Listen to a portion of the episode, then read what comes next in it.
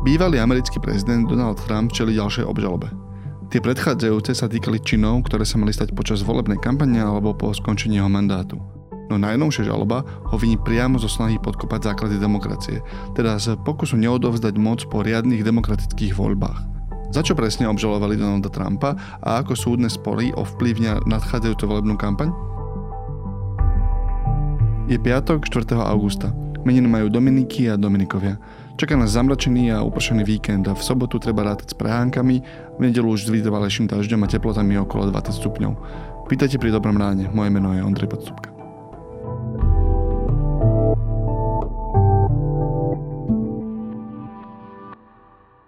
Hľadáte skutočnú funkčnosť, dômyselné využitie priestoru, skvelé jazdné vlastnosti a príjemný vzhľad? To všetko prináša nový meský crossover Ford Puma z edície Trendy – Vyskúšajte Ford Puma s najbohatšou základnou výbavou a teraz aj s bonusom až 5500 eur. K tomu zadarmo predlžená záruka na 5 rokov alebo 120 tisíc kilometrov. Viac na Ford SK.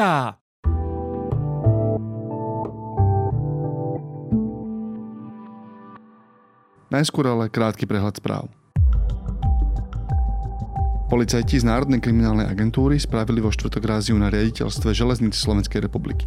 Podľa hovorky nákaz zaisťovali dôkazy súvisiace s podozreniami z ekonomickej trestnej činnosti. Organizácia Spojených národov varovala pred hroziacim hladomorom v Sudáne, kde v dôsledku mesiace trvajúceho konfliktu museli utiecť z domova takmer 4 milióny ľudí. Hlad v krajine ohrozuje viac ako 6 miliónov ľudí. Pestovatelia obilní na Slovensku mali mimoriadne úspešný rok. Ceny obilnín minulý rok narástli aj pre útok Ruska na Ukrajinu. Tržby slovenských pestovateľov prekročili prvý raz v histórii miliardu eur a ich marža narastla zo 4% v roku 2020 na viac ako 14% v uplynulom roku. Ivan Korčok získava po rozhodnutí Zuzany Čaputovej nekandidovať v prezidentských voľbách nových voličov. Ukázal to prieskum Ipsosu pre denníken. V druhom kole by zrejme porazil Roberta Fica, no Petra Pellegriniho asi nie.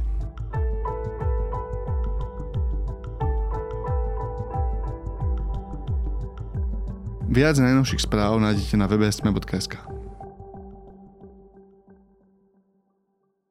o tom, ako je možné, že opakovane obžalovaný politik je horúcim kandidátom na post amerického prezidenta a aj o tom, čo to vlastne znamená pre americkú politiku a budúcnosť demokracie ako takej sa budeme rozprávať s reportérkou českého denníka N Janou Ciglerovou. This is a fraud on the American public. This is an embarrassment to our country. We were getting ready to win this election. Frankly, we did win this election. We did win this election. Jana, z čeho vlastně Trumpa obžalovali? Tak Donald Trump čelí obžalobě ze tří trestných činů a ta je rozepsaná do čtyř bodů té obžaloby. A gro toho všeho je, že se chtěl udržet při moci, ačkoliv prohrál prezidentské volby. A v rámci toho se podle té obžaloby dopouštěl takových intrik a taktik a, a vymýšlení různých scénářů, jak by mohl dokázat to, aby se při té moci udržel, ačkoliv vlastně ty volby prohrál. A ze všech těchto jeho činností a ještě s těmi, podle té obžaloby na tom spolupracoval s šesti dalšími lidmi, kteří jsou vlastně spolupachatelé a on je také spolupachatel, tak z toho je vinen ze spiknutí, z konspirace, s úmyslem cílem poškodit Spojené státy a omezit americkou veřejnost na volebním právu, což je strašně zajímavý trestný čin, kdy on vlastně tím, že chtěl sfalšovat ty volby, aby to vypadalo, že vyhrál on, tak uh, se pokusil připravit lidi o, o volební právo a o právo na to, aby jejich hlas byl právoplatně sečtený. Pripomeňme si, to, to je zhrnutie tej obžaloby, ale už sú to predsa len viac ako 3 roky. Ono sa to vlastne dialo po amerických voľbách na prelome rokov 2019-2020. Pripomeňme si, že ako vyzeralo to obdobie. Vlastne tam už počas volebnej noci sa rozbehol ten narratív, že tie voľby sú nejakým spôsobom sfalšované a potom nasledovala akoby séria rôznych že právnych ale nejakých akoby politických ťahov. Čo presne akoby, a teraz možno nie podľa tej obžaloby, ale podľa tých verejných vyjadrení, ako robil Trump počas tých dvoch mesiacov? Tak uh, vy dobře víte, stejně jako vaši čtenáři a vaši diváci a posluchači, že v Americe se vlastně ty volební výsledky sčítají v každém státě zvlášť.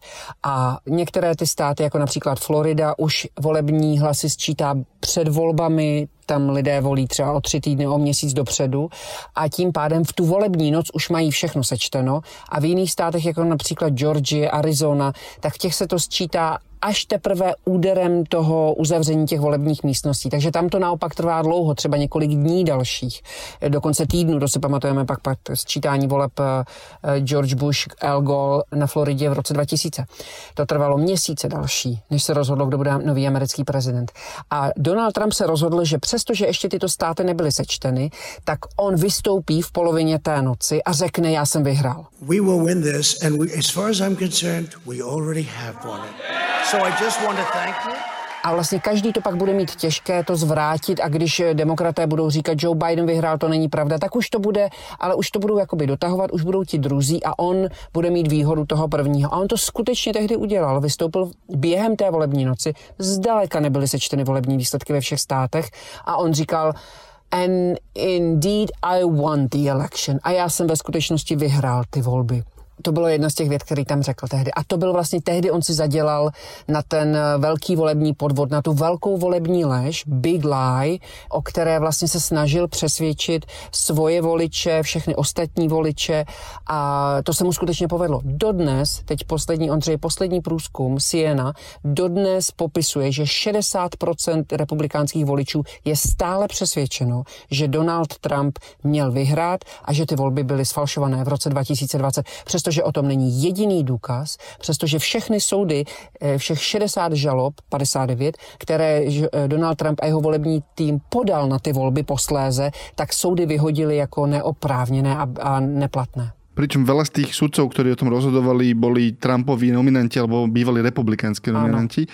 A tam potom, to bola tá prvá fáza počas tej volebnej noci a potom vlastne, a to už sa aj píše v tých viac ako 40 stranách tej obžaloby, sa dialo to, že Trumpovi postupne aj ľudia z jeho volebného týmu začali akoby hovoriť fakticky pravdu, teda že nie, tie voľby dopadli tak, ako dopadli, to sčítanie bolo férové a on napriek tomu pokračoval v tom narratíve. A to je vlastne v jadre tej obžaloby, že on vedel, on už poznal pravdu a napriek tomu sa snažil presadzovať vlastne tú nepravdivú verziu? To je úplně klíčový moment té obžaloby, protože pakliže se tohle podaří prokázat, tak to znamená, že se mu podařil prokázat úmysl sfalšovat volby, úmysl podvést Spojené státy. A ten úmysl je tam strašně důležitý. Vy totiž můžete říct, eh, no ale já jsem to nevěděl, já jsem věřil tomu, že jsem vyhrál. A ti svědci, které ta obžaloba cituje, mezi nimi jsou jeho právníci, jeho poradci Jason Miller, jeho spolupracovníci, podřízení, ministři z té vlády, tím mu všichni ministr eh, spravedlnosti Bill Barr, kterého on si sám vybral, který mu velmi pomohl během té Malerovy komise vyšetřující, tak i on mu říkal, to je nesmysl, není to pravda, nevyhrál si, ty volby jsou prohrané, pojďme se posunout dál, pojďme se soustředit na to, aby Amerika věděla, co si dokázal. Ne, on trval na tom, že vyhrál, byl Bár tehdy v ministr spravedlnosti před Vánoci odstoupil, protože s tím nechtěl mít nic společného, velmi dobře jako vynikající právník věděl, že to bude velmi problematické. A eh, Donald Trump pokračoval v této lži. A on měl takový systém, on vlastně v té Americe nevolí, oni nepočítají tu populární volbu, jak se říká, tu tu většinovou, tam nevyhrává ten, kdo má většinu hlasů, tam vyhrává ten, kdo má většinu hlasů v tom kterém státě. A vy vlastně za ten stát potom přijdou volitelé 6. ledna 2021 přijdou volitelé do kapitolu, za který ten stát a řeknou, za nás, za Arizonu, tady vyhrál Joe Biden. Joseph R. Biden Jr. Za Georgii vyhrál Joe Biden. Joseph R. Biden Jr. A Mike Pence jako viceprezident musí říct, ano, tímto stvrzujeme volební výsledek. The teller is verified as appearing regular, in form and authentic. A to je další vrstva, další kolo toho jeho podvodu podle té obžaloby. Donald Trump se v sedmi vybraných státech pokusil zvrátit ty volby tak, že dosadil svoje vlastní volitele, kteří přišli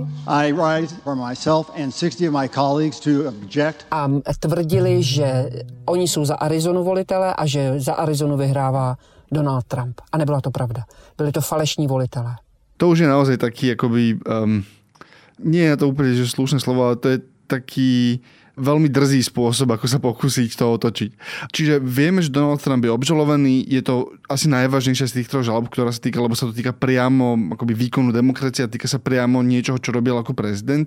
Čo sa teraz bude čisto formálne diať? Môže obžalovaný človek technicky byť kandidát, alebo niečo sa tam zmení aj v prípade takto vážnych problémov? Úplně v klidu. Ta americká ústava to vůbec nezohledňuje. Podle americké ústavy musíte být dospělí, musí vám být určitý počet let, musíte být narozený ve Spojených státech a musíte být schopný ten uh, úřad vykonávat, ale o obvinění nebo obžalobu nebo dokonce uh, nějaké zatčení, tak to vůbec uh, nezohledňuje. To znamená, Donald Trump může v pohodě kandidovat, nebyl by ostatně prvním, už jeden z těch kandidátů obžalovaný nebo obviněný byl, on může v pohodě kandidovat nadále, ale jediné, co nemůže vlastně být vězněný, protože on eh, by tím pádem nemohl vykonávat ten úřad prezidentský a to už ta ústava zohledňuje. Ale on teoreticky může tu kampaň z toho vězení vést, jen nemůže být ve vězení v době, kdy má nastoupit do hmm. toho Bílého domu. A on se vlastně snaží, nechám vás mluvit ale ten súd pravdepodobne bude trvať aj s odvolaniami a so všetkými tými procesmi. E, počas celej tej kampane je malá pravdepodobnosť, že by... Aká je pravdepodobnosť, že, ten, že, že rozhodnú skôr, ako budú voľby? E, s touhletou soudkyní v tomto případě je ta pravděpodobnost mnohem vyšší než v těch ostatních případech. Donald Trump e, čelí ještě dvěma obžalobám předtím, jednu v New Yorku a jednu v Miami a v tom Miami se to týká těch utajovaných dokumentů, docela vážná kauza. Nicméně Nicméně soudkyně to první stání nařídila na příští květen, takže je jasné, že to se do konce eh, těch, eh, té prezidentské kampaně nestihne. Toto ale je jiný případ. Jednak ten hlavní vyšetřovatel Jack Smith řekl, že on žádá a preferuje speedy trial, rychlý proces, a jednak náhodně vybraná soudkyně, které tento případ připadl, tak je soudkyně, která už odsoudila hned několik členů toho jeho hnutí, kteří přišli a násilně vnikli do kapitolu. Odsoudila je velmi rychle a ještě jim dala přísnější tresty, než žádala obžaloba. To znamená, ona má velmi silný názor na to, co se toho 6. ledna 2021 v tom kapitolu dělo a rozhodně si o tom nemyslí nic pozitivního.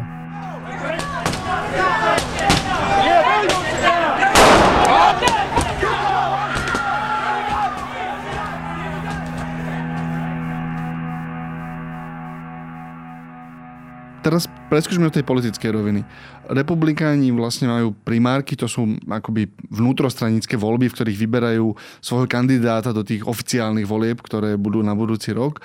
Tie primárky, aj keď hlasovanie ešte neprebieha, ale už, už tam beží vlastne kampaň, už tam bežia prieskumy. Trump má dvoch, povedzme, vážnejších súperov. Jedným je jeho bývalý viceprezident Mike Pence a potom Ron DeSantis z Floridy. Ako oni zareagovali vlastne na, na to obvinenie? lebo pre nich by to malo byť za normálnych okolností pomerne silný politický tromf, teda že pozrite sa, tuto je človek, ktorý podkopáva demokraciu. Používajú to v tej um, primárkovej kampani? Ten Ron DeSantis zatím moc ne, ale Mike Pence všechny překvapil. On se ukázalo v té obžalobě, že je jedním ze stěžejních svědků. A on mu také byl velmi blízko Donaldu Trumpovi, že on byl jeho pravá ruka. A on vedle něj za ním po celou dobu naprosto loajálně stál i poté, co tam, když do toho kapitolu lidé vnikli a křičeli hang my pants, pověste Mikea Pence, on stále za Donaldem Trumpem velmi stál. Nicméně to, co po něm Donald Trump chtěl, to znamená, aby vlastně neuznal neudělal tu oficiální certifikaci těch voleb toho 6. ledna 2021 v tom kapitolu a on to odmítl. Říkal, že on dal, podal slib eh, konstituci ústavě a že ústava a Bůh je nade všechno a že on je věrný té ústavě a nemůže to udělat, protože k tomu ho ústava neopravňuje. On by vlastně se vzepřel té ústavě. A proto to neudělal a Donald Trump se na něj naštval a vlastně na něj svým způsobem ty svoje příznivce poslal. On eh, říkal on o něm, že kdyby Mike Pence udělal, co já po něm chci a protože to neudělal, tak to nedopadlo. A oni tam potom vnikli a chtěli ho vlastně pověsit, zneškodnit. Mike Pence včera vystoupil a v poměrně tak ostrém rozhovoru, nikdo ho takhle neznáme, to je takový uhlazený, mírný chlapík, eh, hluboce věřící. A on eh, si vykasal rukávy doslova a říká, člověk, který sám sebe postavil nad naši ústavu, by nikdy neměl být prezidentem Spojených států. A e, jednak si to dal na Twitter, potom to dal jako rozhovor televizi Fox News a tím se velmi silně od něj distancoval. Paradoxem nebo vlastně ukázkou toho, v jakém stavu ta americká politika je a v jakém stavu je láska, obdiv, oddanost Trumpových příznivců vůči němu je, že Mike Pence není jeden z hlavních protikandidátů Donalda Trumpa. Mike Pence má někde 2, 3, 5% maximálně. Mike Pence je člověk, který vlastně nemá šanci se stát tím prezidentem, protože eh, lidé ho vlastně nechtějí volit. Ten Donald Trump má kolem 50 eh, volebních preferencí a, a Mike Pence je někde za ním velmi vzadu. Přestože to je člověk, který je republikán, konzervativní, hluboce věřící, principiální a, a vyzývá ústavu, na rozdíl od Donalda Trumpa a stejně Donald Trump vítězí u konzervativců. U konzervativců. Znamená to, že ten Trumpov, povedzme, štýl politiky alebo ten spôsob vykonávania politiky definitívne ovládol tú republikánsku stranu aj čo sa týka tej základne a možno aj čo sa týka tých vnútorných procesov, že je to už uzavretá kapitola tej, v živote tej strany a už to takto bude pokračovať? Toto sú tí noví republikáni? Zdá se, že ano, ale oni nejsou věrní straně, oni jsou věrní Donaldu Trumpovi. A ve chvíli, kdy Donald Trump odejde, dejme tomu, že by si republikánská strana rozhodla, že s Donaldem Trumpem, to oni se spočítali, nemůžou vyhrát volby prezidentské. Donald Trump maximálně vyhraje ty primárky, ale na celkově eh, na prezidentské volby mu čísla neodpovídají. A oni si republikáni řeknou, tak to v tom případě pro nás není budoucnost. My musíme vybrat jiného kandidáta, který má proti Joe Bidenovi šanci. Donald Trump odejde, sebere si tuhle základnu za sebou. Eh, samozřejmě neudělá 50%, ale třeba 10, eh, nebo 15 nebo 5, já nevím, ale budou to velmi důležitá procenta, která potom budou tomu republikánskému kandidátovi chybět, takže republikáni v těch volbách prohrají tak jako tak. Zatím tak, takhle vypadají ta čísla teď. Jo?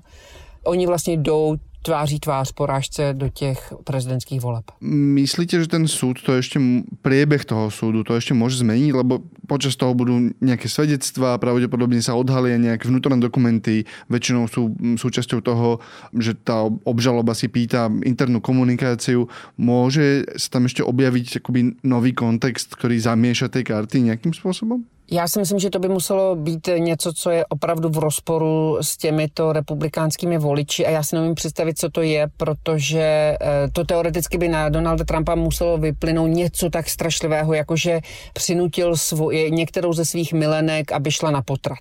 Eh, nicméně taková kauza na Donalda Trumpa nikdy nevyplavala. Jeho právník říkal, že bývalý právník, že nic takového se o něm, co na Donalda Trumpa mohlo vyplavat, už vyplavalo a nic s těmi lidmi neotřáslo kláslo. A já vám řeknu teď poslední průzkumy. Oni jsou ty obžaloby tři. Jedna je za ty peníze vyplacené té pornoherečce, druhá je za utajované dokumenty, které měl v koupelně a třetí je za to, že se snažil o, o, o převrat podle republikánských voličů, podle průzkumu, 85% si nemyslí, že měl být obžalovaný v New Yorku za peníze pornohrečce, 85% si nemyslí, že měl být obžalován za utajované dokumenty a 84% si nemyslí, že měl být obžalován za převrat. To znamená, ti lidé jednak nerozlišují vůbec eh, závažnost jednotlivých žalob a jednotlivých kaus a jednak pro ně vůbec nejsou důležité. Oni jsou nadále přesvědčení, že On ty volby vyhrát měl tehdy, to znamená, že on se vlastně byl za svoje práva. Demokrati se ho teď snaží zničit, protože eh, je to žhavý kandidát na prezidenta a Joe Biden proti němu vede tato vyšetřování. Což není pravda, ale oni jsou o tom přesvědčení, on je, on je v tom utvrzuje a eh, s nima vlastně nic nehne. To, že slova stratili váhu. Sme si zvykli za tých posledných povedzme 10 rokov politiky, aj americké a ostatne aj akoby európskej, aj stredoeurópskej. Sme teraz svedkami toho, že už aj činy strácajú váhu, lebo predsa len toto je vec, ktorá by pred, a možno sú to také akoby rúžové okuliare, ale pred 20 rokmi by sa človek obžalovaný z takto vážnych mm, zločinov nedostal cez to sito akoby žiadnej demokratickej strany. Teraz to republikáni ako mm, zdá sa, že úplne pekne vstrebali. Tie prieskumy, akoby tie veľké, oni ešte nesili úplne zareagovať, ale tiež tam ukazujú, že, že ono to nebude jednoznačné pre Joea Bidena, že ono to bude napínavý súboj. Stratila realita úplný kontakt s politikou podľa vás? Aj v Amerike? To jste řekl strašně dobře a dokonce bych ani neřekla, že před 20 lety. Ono by to neprošlo ani před 6 lety ještě. To kritérium se strašně posunulo Donaldem Trumpem. To, co prochází Donaldu Trumpovi, by v žádném případě neprošlo žádnému jinému kandidátovi. On skutečně existuje dvojí systém v Americe, ale ten ne, z něj Donald Trump velmi, na něm velmi vydělává. Podívejte se, jaká kauza se například děje kolem Huntera Bidena a jak vůbec nikdo neřeší dvě miliardy miliardy dolarů pro Jareda Kašnera od uh, Saudů. Uh, je, je vlastně ty věci, které jednomu procházejí u druhého, jsou trnem v oku a je velmi za ně persekuován. Takže eh, změnilo se to, mění se to, ale mění se to kolem té postavy toho Donalda Trumpa. Já jsem přesvědčená, že ve chvíli, kdy tam bude jiný republikánský kandidát standardního druhu, otázka je, jestli se takový vůbec dneska může vyhrát v těch volbách, jestli může proti Donaldu Trumpovi někdo takový vůbec uspět. Veškeré pokusy zatím selhávají. Seriózně tam podnikatel, oblíbená bývalá guvernérka, principiální viceprezident, mladý tady uh, guvernér guvernér z Floridy. Nikdo vlastně nemá šanci, 30% nejméně ho dělí od, od krále všech uh, republikánských politiků Donalda Trumpa. Něco se fundamentálně změnilo a změnilo se něco hlavně fundamentálně v té republikánské straně, která dřív byla principiálně konzervativní, která eh, jejíž členové eh, ctili instituce, ctili demokracii, eh, nenechali si na ní šáhnout. A teď jim je vlastně jedno, že se někdo pokusil převrátit volby a uvěřili mu, že jako miliardář je prostě jim blízký a žije podobný život jako oni a uvěřili mu, že on volby vyhrál, ačkoliv mají faktické důkazy, kam se podívají, že to není pravda. Máte nejakú teóriu o tom, že prečo je to akurát Trump akoby že ako si on postavil to, to teflonové brnenie, z ktorého všetko stečie. Lebo mali sme takých politikov aj v Európe. Boris Johnson v Británii bol podobný. Aj v Česku, aj na Slovensku by sme takých našli. Je to kúzlo osobnosti, je to šarm, alebo je to iba nejaká taká akoby bezohľadnosť voči faktom a proste ten narratív idem proti faktom a budem veriť, že ten narratív tie fakty prebie. Ako to urobil? Já si myslím, že to je moje soukromá teorie, že on je přesvědčil emocema. Oni mu uvěřili, oni do něj vlastně emocionálně ohromně investovali tím pádem a oni nemůžou přiznat, že by se v něm mýlili. Oni si rozházeli vztahy v rodinách, oni přišli o přátele, oni uh, našli nové přátele, našli si nové uh, kruhy, oni našli smysl života v tom, nebo náplň života v tom, že jezdí na ty rallies a oblékají se do těch červenomodrobílých oblečků s velkými nápisy amerických vlajek a Trump 2024. To jsou tak oddaní lidé, kteří by museli nejdřív vlastně procitnout a připustit si, že v něčem jim ten jejich pámbu nebo bůh náhražka Boha nebo second coming of Christ, oni mu říkají druhé příchozí po, po Christ, tak že jim vlastně v něčem lhal a oni se tím pádem nechali nachytat. A to je velmi těžké i na mnohem povrchnější úrovni přiznat chybu a přiznat, že se člověk mýlil a přiznat, že se nechal někým obalamutit, eh, než takhle úplně celkově se do toho ponořit. To eh, je velmi těžké pro nás, pro všechny, přiznat tuhle chybu, natož pro lidi, kterým se vlastně tím změnil život a kteří se třeba i odstřihli od toho svého prostředí přirozeného a emocionálně do něj investovali tak, že vlastně by si tu investici by jim někdo musel vzít a oni nenechají. Já si myslím, že toto odejde až ve chvíli, kdy odejde Donald Trump nebo kdy mu ubydou síly z nějakého důvodu ale že se jeho, zrovna jeho se ti lidé nepustí. Bylo by zajímavé sledovat, co by se stalo, kdyby se ho pustila ta republikánská strana. Samozřejmě, že by čelili tím předem dané prohře, ale minimálně by zůstala tou stranou. A je vidět, že to vlastně už není pro ně možné, že i nejvyšší politici po té, co vidí důkazy, všichni si můžou ten text obžaloby přečíst. Je to 45 stránek, je to jednoduchým jazykem napsané. Mohou si to všichni přečíst, ale vlastně nechtějí. Od člověka, jako je Jack Smith, který soudil republikány i demokraty, který uh, přispěchal na převzetí této kauzy po té, co soudil ty zločince v Hágu. To je velmi neutrální člověk a ani od ní oni mu vlastně nevěří. A ani ti politici. To znamená, tam to bude trvat ještě pár let, to procitnutí. A myslíte, že to príde? Lebo aj americké, aj všetky ostatné tie rozvinuté demokracie akoby prechádzajú krízami, kedy to proste sú, majú ťažké časy, majú aj časy, ktoré namáhajú ten systém a videli sme, že sa to akoby niekedy darí očistiť akoby po tých inštitucionálnych krízach v 50. rokoch, keď tam boli boje mocenských zložiek, že tam ten očistný proces toho demokratického zriadenia akoby zafungoval. Myslíte si, že, že sa toto ešte môže stať, alebo že už sa tam niečo pokazilo povedzme, že definitivně. Já si myslím, že to je velká zatěžkávající zkouška pro Ameriku a i pro to, jestli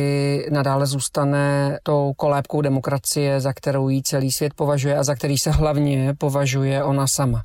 Je to velký test, kterým teď prochází. Ty příští volby budou opravdu rozhodující způsobem, jaký tu snad do té doby nebyl.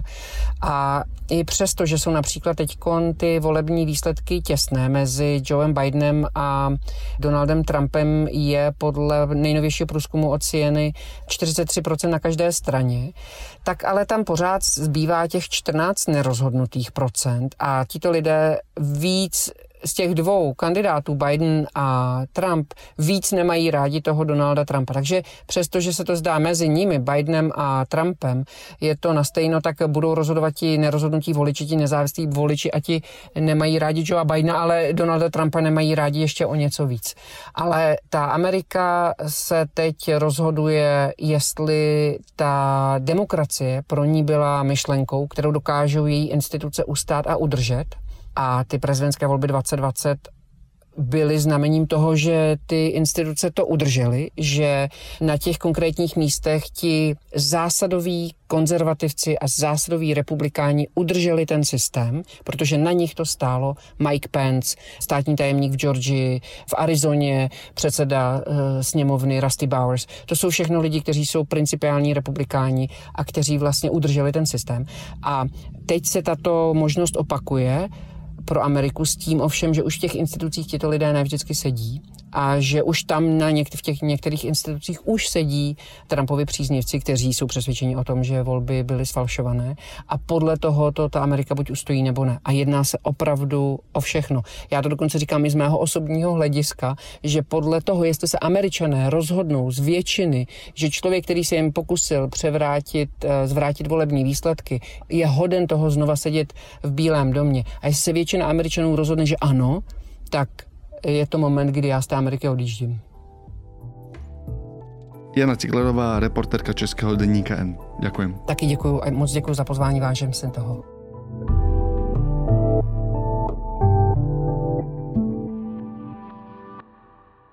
Prinášame vám najpočúvanejšie dovolenkové podcasty.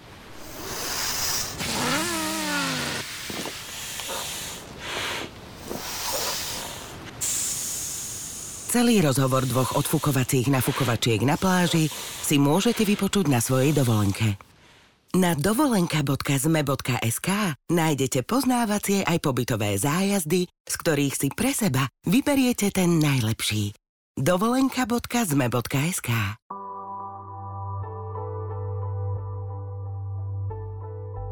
Moje odporúčanie na víkend. Ak ste na západnom Slovensku a dlhšie ste nenavštívili hrad Devín, naozaj odporúčam ich sa tam pozrieť. Areál hradu je krásne zrekonštruovaný a sprístupnené sú takmer všetky časti hlavného hradiska a tie výhľady na Rakúsko sú naozaj krásne. Podcast Dobré ráno pre vás bežne pripravuje Jana Metková, Zuzana Kovačiš-Hanzelová a Tomáš Prokopčák. Na produkcii sa spolu podielajú Adam Blaško, Viktor Hlavtovič, Marek Franko, Kristina Janšová, Simona Striečková a Erik Motorka. Dnes vychádza samozrejme Piatoček a aj podcast Tech FM.